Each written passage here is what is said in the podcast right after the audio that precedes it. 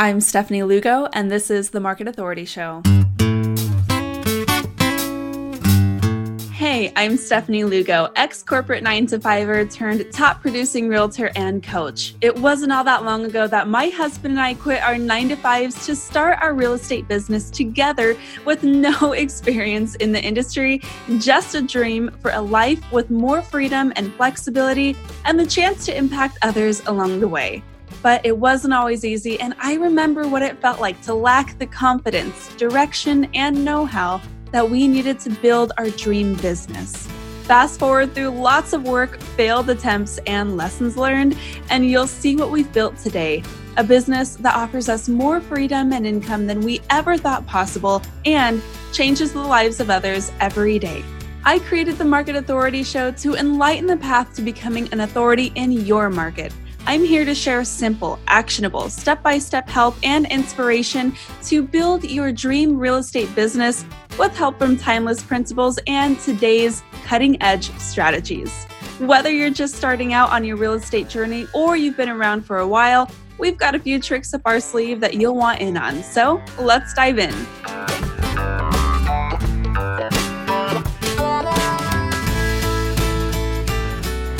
Oh, do I have a conversation for you guys today? So, you know that I am really involved in ways that we can help lift up our industry to be more value driven in the way that we are ultimately helping and serving our communities. You know, you, you might hear me say oftentimes how, as realtors, our entire job, like our purpose for being, in this industry is really to protect the public. And that tends to be at odds with some of that salesy, spammy tactics that we might see in the industry at large. And I just have always kind of chafed at that. And and luckily, other really smart agents in the industry see a better way forward as well. And one of them is Barry Jenkins. Barry brings such a fresh perspective to the real estate sales process, and he is wickedly smart to boot. He is very systems driven, very analytical, and has created an incredible business and organization for himself. He currently runs a team in Virginia Beach, Virginia, and he's also the CMO of Better Homes and Gardens, NAGR. His real estate team at his, sol- his firm sold just under 900 units last year and is ranked number nine on the Real Trends to 1,000 teams in America. I mean, that's pretty impressive in and itself, right?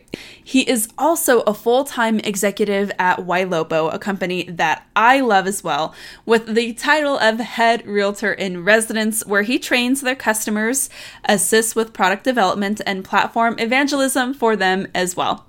His passions are his faith, being an ordained minister himself, his wife, and his three, now four children. Okay, without further ado, let's talk to Barry. Barry, thank you for joining me today. I'm so happy to have you. Oh, yeah, my pleasure. I'm super excited to talk all things real estate and marketing and geekiness, my three favorite subjects. I love it, and and you certainly have so much to share, um, and you do so many cool things in the industry. So I'm excited to see where this conversation takes us. For those who have not been lucky enough to meet you just yet, would you share a little bit about your story and how you got to where you are now? Yeah, absolutely. So uh, started in the business when I was 18. I'm 41, so I've been at it a, a, a little while. Um, I have a team that sells between 800 and 900 houses a year. Um, in 2016, I bought a product called Ylopo. My team did really well, really quickly. Slowly, over the course of two years, I ended up taking a full time gig with them. It forced me to move into more of a CEO role for my mm-hmm. real estate team. So I'm still in the trenches, just not as much the day to day. And that that experience has allowed me to live in two worlds, um, both the marketing slash technology, but then also the agent. And so those five years of you know, pouring into agents um, that were trying to find success with digital marketing, um, I ended up finding a theme that uh, I continued to teach on, and so I wrote a book about it. Uh, and so uh, the book uh, will be out. The Kindle's out right now. The the book printed version will be out, I think, in two weeks, three weeks, something like that. So really exciting, especially for a guy that had a D in English in high school. Anything's possible, guys. Just gotta believe. You showed them. yeah. So I want to I want to hear more about that and and t- remind me the the title of your book. I I think I know it, but I don't want to get it wrong. I happen to have a copy right here. Oh. It's called Too Nice for Sales.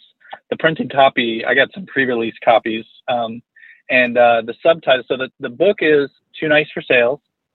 The subtitle is A Practical Guide to Ethical Lead Conversion.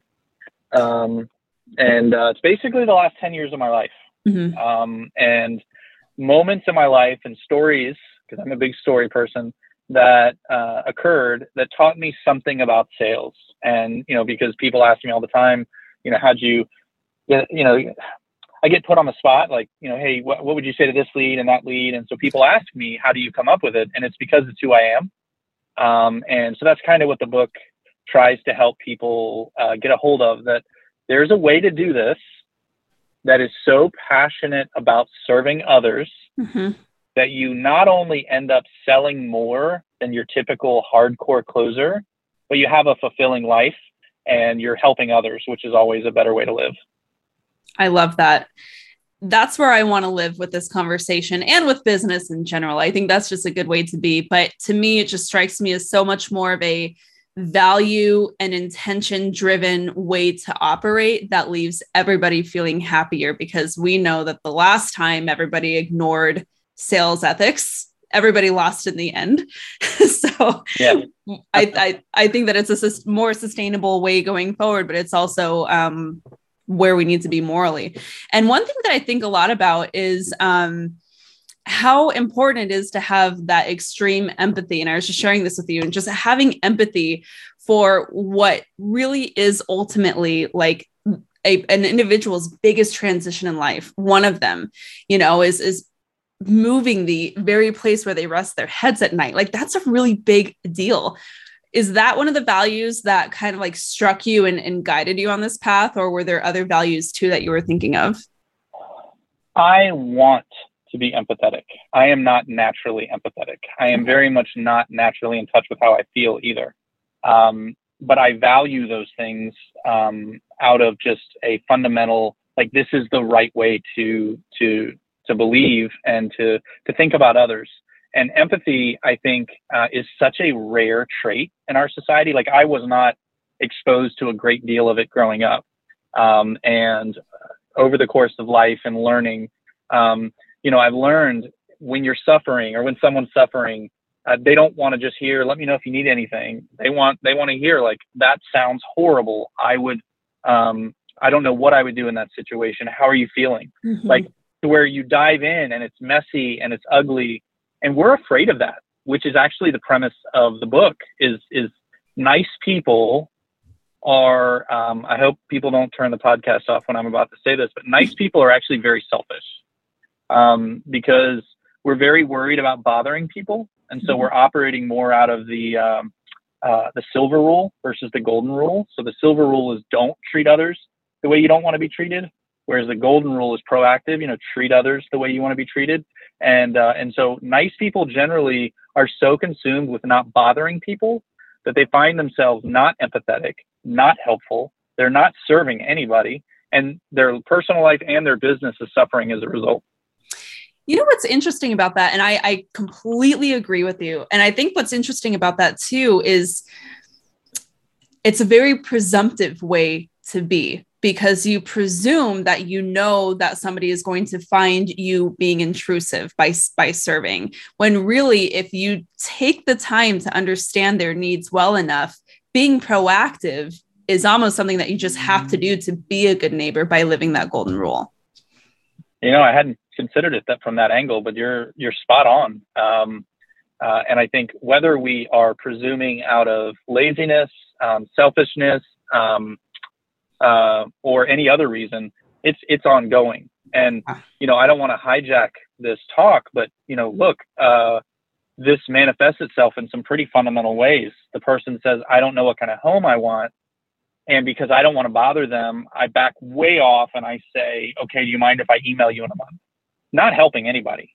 I'm just so focused on not bothering them that I'm not helping. Yep. And that's how agents are running their business. And it's unfortunate because we're missing a huge opportunity. Nice people need to make more money. Um, society needs nice agents that serve their client and put their interests above their own. They don't need a group of agents that are going to pick a home that's way worse for the client, but they get a sales bonus. And so they're going to sell them this house that's horrible for them, but because of the commission, like we need more of these nice people that aren't, they're not talking to any leads. They're, you know, they're, and, uh, you know, we, we need them to kind of rise up and, and change the face of the industry, in my opinion, anyway. Yeah, I couldn't I couldn't agree more. Like you and I are just in lockstep here with this. And I and I think that um this is what has created an opportunity for disruption. This is what has created the opportunity for tech to come in, for big box investors to come in and start disrupting things. And to us, it can almost feel as if like, oh, like victim mindset, this is happening to us. Oh my gosh, why is why are these big mean money people coming in and changing the business when ultimately we are the ones who have stepped aside by not being assertive enough in understanding our value that we have just opened the door and let them walk in. Yeah, no, it's a great point. And one of the chapters in the book is uh, how to view an opportunity. And I talk about uh, 2008. I went from 2001 to 2008 where the market, you stick a sign in the yard, you had like seven offers. That's what I started in. And so then 2008, the market crashes and I'm waiting and praying for my phone to ring again because it used to just ring. I'd run a magazine ad and it would ring and I would work them. And then so for a year and a half, I sat on my hands and I waited for things to go back to normal. And I didn't see that in every moment and every phase of my business, whether it's the market or uh, circumstances, there's always some kind of opportunity. And the key here is finding that opportunity. So, to your point, because so much of real estate is not about a people centric business model. It's a it's a profit focused business mm-hmm. model. Robots can come in and be heartless and do a good job by the data and just kind of like you know check boxes and it's good enough. Whereas you know robot or no robot, I'm going to tell you right now, if there's anybody buying real estate in my market, um, I'm going to be one of the agents, or my team's going to be one of the agents that's speaking with them. I feel really strongly that they need that from me and uh, from my team, and so that's what we go after. And the result is what everybody wants. You end up selling a lot, helping a lot of people, and life's good. Yeah. So so let's talk about that a little bit. You guys do a massive amount of volume. How are you building your business systems with this in mind? Yeah, you know, uh, divide and conquer is a good way of oversimplifying it. Um, you know, I went from the rainmaker from 2014 to 2017, where um, I started phasing out of buyer activity, handing buyers off, doing it in a way that, like, you know, when your dentist hands you off to the hygienist, you're not really mad at your dentist for handing you off to the hygienist because that's just what the hygienist does. They clean your teeth. So I was good at that. Um, and uh, and then eventually I phased completely out of production. And uh, I was a little worried about, um, you know, we all think we're irreplaceable. And I was worried that maybe my clients would not get as good of an experience. So what I started to do was trying to remove any part of my agent's job that didn't involve a person. So filing compliance paperwork after you ratify the deal. That does not, it's necessary for a lot of reasons, but that doesn't impact their client and it's taking away from their client journey. And so, what I try to do as a business owner is think through every moment where my agent isn't consumed with their client, um, and and and pay somebody else to do it for them, or have a robot, right, a computer, do it for them. The result is, you know, you look in my market, we just started hitting Google reviews pretty hard. We hadn't previously, and uh, with a lot of the changes, we really started to go after it. And out of 9,000 agents, I think we're third in the market for reviews. Um, and so, uh, highly automated, um, highly partitioned uh, client experience, but they always have their agent. They always have that human connection. And in a mm-hmm. post-COVID world, that is like everything right now is that human connection. And uh, and so people love it. And now my agents can think about those little things because they're not ordering an appraisal or uh, they're not drafting a document. Um, they can think about what type of coffee the client likes. So before the home inspection, they can bring a white uh, mocha, uh, you know, with almond milk or whatever, because they they have that conversation with the client. And um, and so automation and delegation doesn't have to suck for the client. It could actually be very empowering. Yeah, I love that. And when I'm working with agents on helping them learn these skills, because a lot of it is a skill and a lot of it is learning to like release the white knuckling, they they usually have one or two minds about it. They're either too excited to get rid of everything and they hand it all over to like quote unquote the robots and the tech and they don't take the time to bake in that human connection or they white knuckle it for so long that they end up dropping more opportunities to where the reputation gets tarnished anyway because they can't possibly keep up with the scope of work. Is that kind of what you found too? Oh yeah absolutely. And look i mean even though we run a tight ship i bring an agent on that's been at it for 10 years they're a good agent and they don't want to just hand the transaction to some stranger and say, hey, let me know when closing is. And so what we've done is we've added like um, a layered approach when they're submitting the file.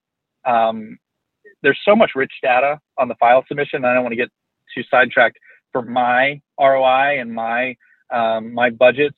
And so we've automated that form. And when they submit it, they have boxes that they can check based on their comfort level of how much communication, if at all, a transaction manager is allowed to have with the other agent.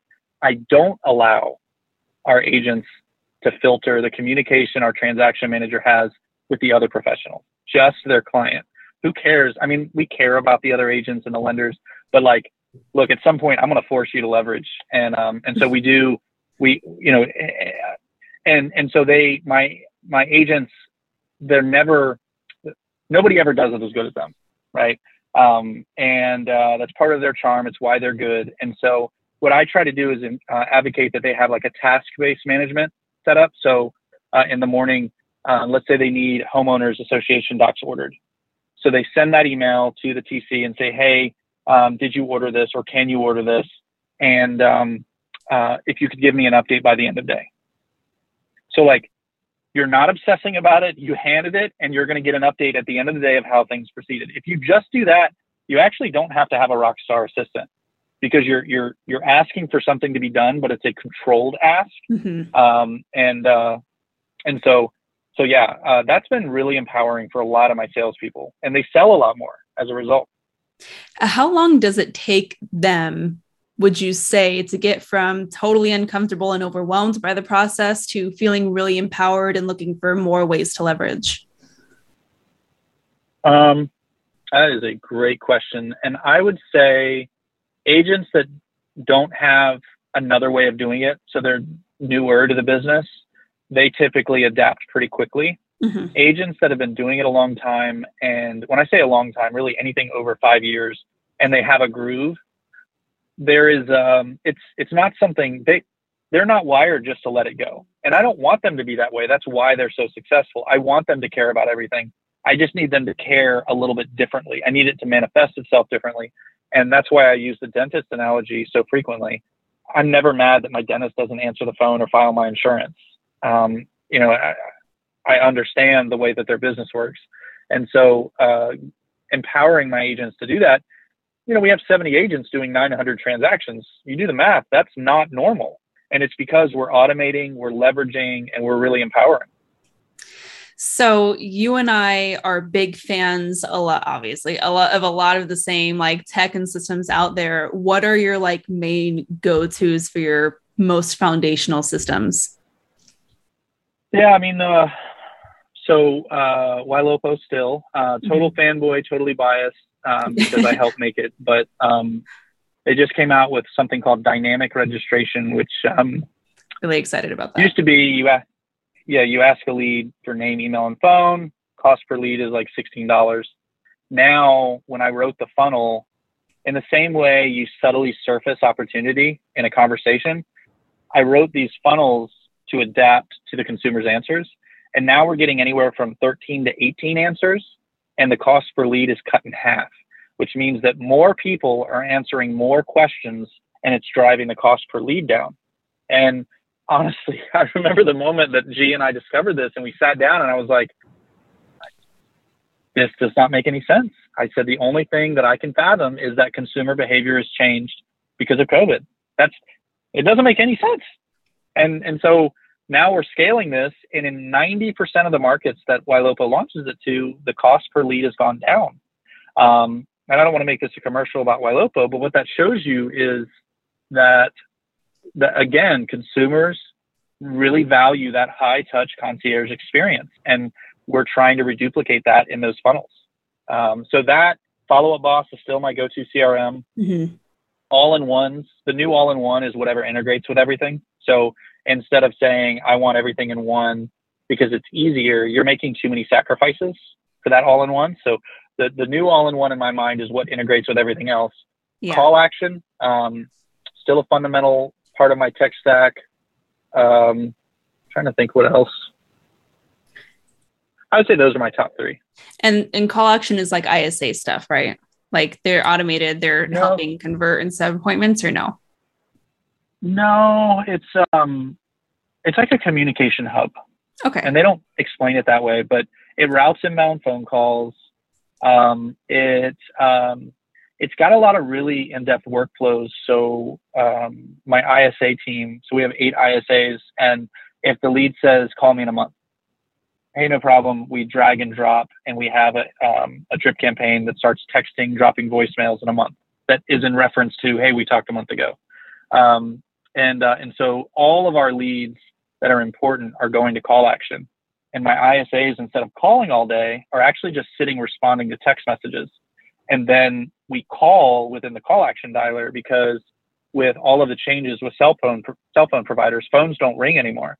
But if I've been texting and you've been responding and I call from that same number, it's going to say maybe on their cell phone. Right. So I moved all my communication to call action because I can control my text and my outbound dials in one platform. And uh, and now my ISAs are really optimized in that regard. That is so cool. So I mean, obviously, we're having this conversation about your setup. And like i selfishly i could just keep digging because i want to hear all about it because it's fascinating to me. Um, for the agent who maybe has been in the business for five years they're thinking about expanding their team and starting to grow.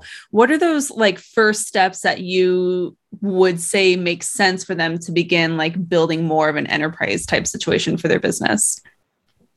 Yeah i mean um, i think it comes down to obtaining uh, a lead source that scales really well. That's why I gravitated towards Google, which is how I found toward Ylopo. The problem that this agent in this scenario is going to find is that they're used to talking to people that know what they want. So their sphere of influence or a past client, hey, you know, Stefanie, I've been wanting to talk to you. We're looking to move. And then you can be transactional.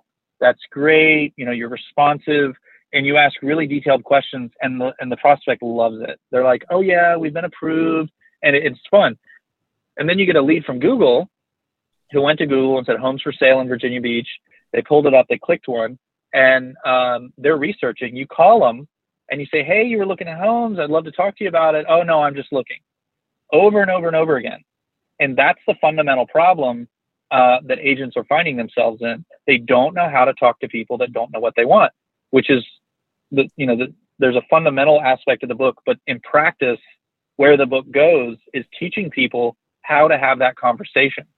Um, a simple example would be um, uh, instead of saying what kind of home do you want, and I'm saying I don't know, I'm just browsing, I'll call you back. We just say, uh, listen, I know you're not ready to move. When you do move, tell me what you want to change about where you live. Mm-hmm. And they complain about where they live. And as they're complaining, they're discovering along with me what it is they want. And uh, and so what I would tell this example agent is you you know I, I recommend Google, Google Leads, but you if you do not learn how to talk to someone that doesn't know what they want yet, you will be very frustrated and you'll blame the lead source, which is what I did for like eight years. Every year I would change platforms because nobody told me that I was getting people that don't know what they want and you know they don't think they need an agent and you know a lot of these agents are sending a video like hey i've been in the market 20 years. My dog's name is pookie. I like long walks on the beach. Hire me. They're not hiring. They don't know what they want yet and so it's just a complete wrong message.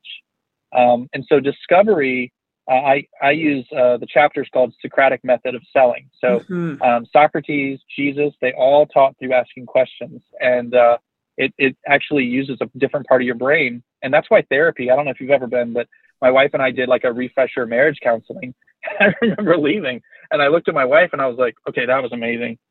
Because all they did was ask you questions and you fi- figure out how you feel. And I'm like, oh yeah, that's how I feel.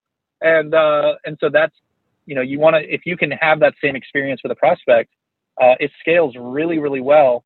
Um, and you know now that I'm not spending the cost of a really nice Mercedes every month on Zillow, I'm able to move some of that spend to Google, and uh, and now I'm able to make better business decisions. So I said all that because I felt like I had to qualify a lot because a lot of your listeners would say, "Oh, great, okay, Barry said Google, I'm going to go buy it," and it's going to suck. Yeah, and it's because you were looking for the wrong conversation.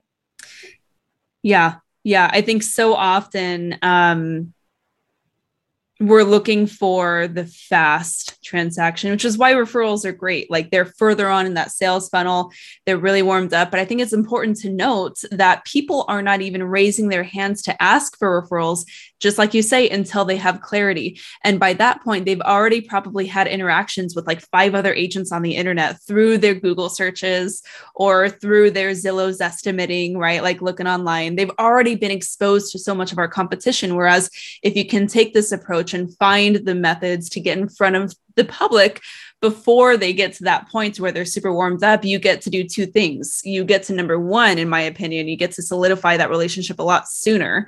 Um, so you get that face to face. But what that actually does is allows you to create that know, like, and trust factor by being that friendly, helpful guide throughout that entire journey. And and that's our purpose. Like if you ask me, like, and I say this a lot, like our function as realtors is to protect the public. And if we don't yeah. care enough about the public to figure out how we can do that really well, like why else are we in the business? We don't deserve to like win right. the big bucks, you know? Absolutely. And uh, I, I, think you put that really well. Um, and I think if you can empower agents to kind of adopt that, I think they're sorry. That's okay. I love it. I was thinking, I was like, man, that that little bio picture is so good. If you're if you're listening to this on audio, Barry has an awesome like thumbnail photo for the Zoom call that we're on, and I like it's the best icebreaker. I love it. I'm sorry. Go ahead. It shows your personality. No, it's fine.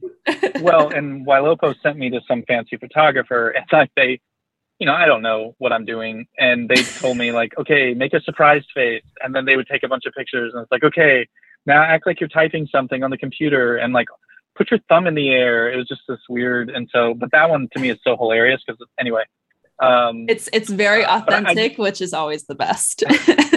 yeah.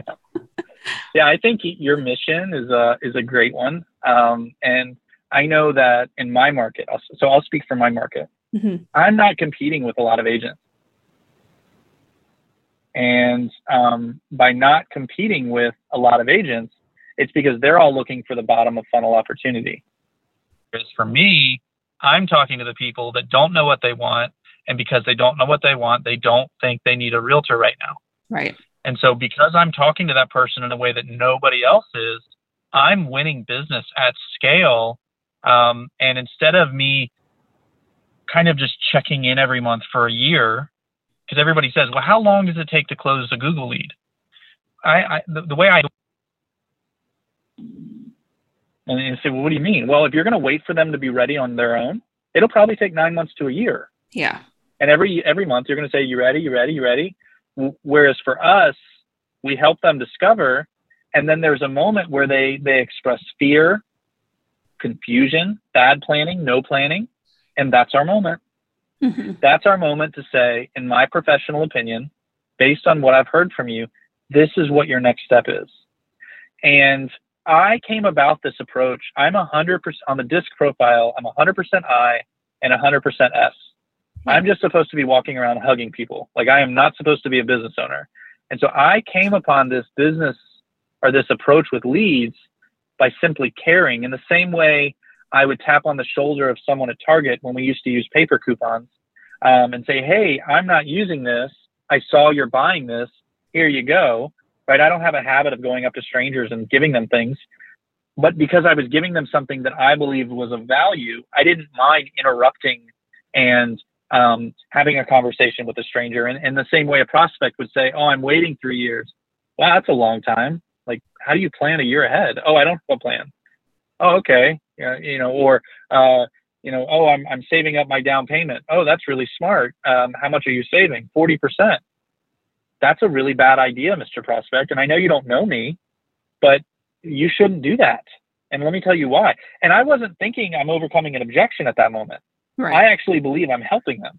And that's the magic is having a three minute awkward conversation where you redirect and actually own the next steps for them. And uh, if you do this, man, it's it's liberating. It really is. Yeah. And suddenly you find that you're able to do what you set out to do in the first place, which is just serve, right? Like no one gets into the business saying, like, oh, I want to be the best at putting in signs in the ground and opening the doors. Like, no, we want to do something like more meaningful with our with our lives and our business. And we think that this is a good vehicle to help do that. And I, I love your approach. I think it makes so much sense. Yeah, yeah. Well, um, yeah, and I, th- I do agree with you. I think a lot of the principles that you're running your organization off of, there's a lot of synergy with where I'm coming from. So that gives me hope. there's there's a change coming. Uh, agents are gonna gonna you know make a change. Yeah, I think so. I feel it too. Um, well, uh, for those who who want to just kind of keep in touch or see more about what you're up to, are you on social media? I am um, uh, Instagram, uh, uh, the real Barry Jenkins, because the other Barry Jenkins is the director that steals all my Google juice. So uh, Instagram uh, is real Barry Jenkins. My book website is too nice for sales.com, and you can figure, out, you know, hear about what I'm doing and all that stuff. Um, because it is my opinion that all this stuff made sense to the people that are listening right now. But when you're talking to someone and you're afraid, you're using your instincts. It's a different part of your brain. And changing your instincts don't happen through just learning something new. Mm-hmm. Because you know, you get nervous and you're like, "Oh, do you mind if I email you?" And you're like, "Oh, I wasn't supposed to say that." You know, and so learning learning how to change your instincts is a process. Um, and so I've been trying to put out a lot of media around that. So there's like a YouTube channel and, and all kinds of fun stuff. Oh, I love that. I will be sure to link all those in the show notes. Um, I think that it's really, really important stuff. So if I can help push that out and and direct our audience to learn more about that, I think that that's an important thing to do. And I cannot wait to read your book. I am so excited to get my hands on it. I might have to go the Kindle route if that's cool. But you said the print version oh, is yeah. coming out soon. Print is out March 6th. Kindle's already out. Audible will be out in a week, I think. Are you narrating um, it? No, I was going to, and um, this has been such a fascinating journey for me. The the publishing industry is that could be the topic of a whole other podcast. Put it that way, but um, the uh, the level of audit, uh, editing, um, it just would have been too time consuming. So for this particular, I wanted to read it, but for this particular one, um, I had a professional um, uh, Audible um, reader read it um, just to get it out there. I was surprised at how many people didn't want to read; uh, they would rather listen. So that's I felt like a sense of urgency around it. Yeah, I love that. It's a great secondary activity. You can you know listen to it when you're driving around, all that good stuff. Yeah. Cool, Barry. Thank you so much for being so My generous pleasure. with your time. Um, and I want to acknowledge you for the work that you're doing. You just pour into the realtor community with everything that you've got, and and it you know, does a lot for you. Obviously, you're doing a lot of really great things, but it also does a lot for those of us who are lucky enough to be on the receiving end. So thank you. Oh, yeah, it's my pleasure. I'm I'm just having a lot of fun, to be honest with you. Um, so I'm just just like helping. So, but thank you. This has been a lot of fun. Love it. Thanks so much. Thanks for tuning in. A high five on taking some time to invest in yourself and in your business. If you're looking for more, head over to the show notes to find all the details and links to resources mentioned in this episode of the Market Authority Show.